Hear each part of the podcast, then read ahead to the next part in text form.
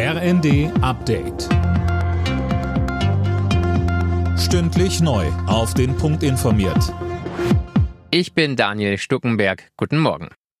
In Deutschland wird weiter über die Gasumlage diskutiert. Es geht vor allem um die Frage, wie Bürger und Unternehmen entlastet werden können.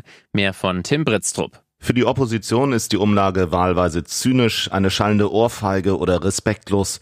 Auch Wirtschaftsminister Habeck spricht von bitterer Medizin. Kanzler Scholz hatte zuletzt ein neues Entlastungspaket angekündigt. Wie das genau aussehen soll, ist aber noch unklar. SPD-Chef Klingbeil sagte dem Fernsehsender Welt, entsprechende Ankündigungen müssten jetzt mit Leben gefüllt werden. Auch wenn Gas teurer wird, mit Engpässen im Winter rechnet der Erdgasverband derzeit nicht. Auch die aktuell geringen Liefermengen aus Russland werden demnach ausreichen, wenn der Winter mild ausfällt und wir weiter Gas sparen. Das sagte Verbandschef Möhring der Bild.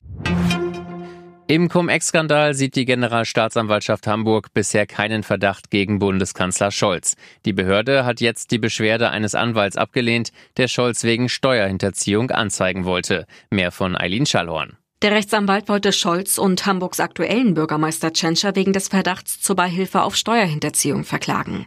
Die Generalstaatsanwaltschaft sieht dafür bisher aber keine Hinweise. Hintergrund? 2016 hatte die Hamburger Finanzbehörde auf eine Rückforderung von 47 Millionen Euro an die Warburg Bank im Zusammenhang mit Cum-Ex-Geschäften verzichtet. Scholz war damals erster Bürgermeister, Tschentscher sein Finanzsenator.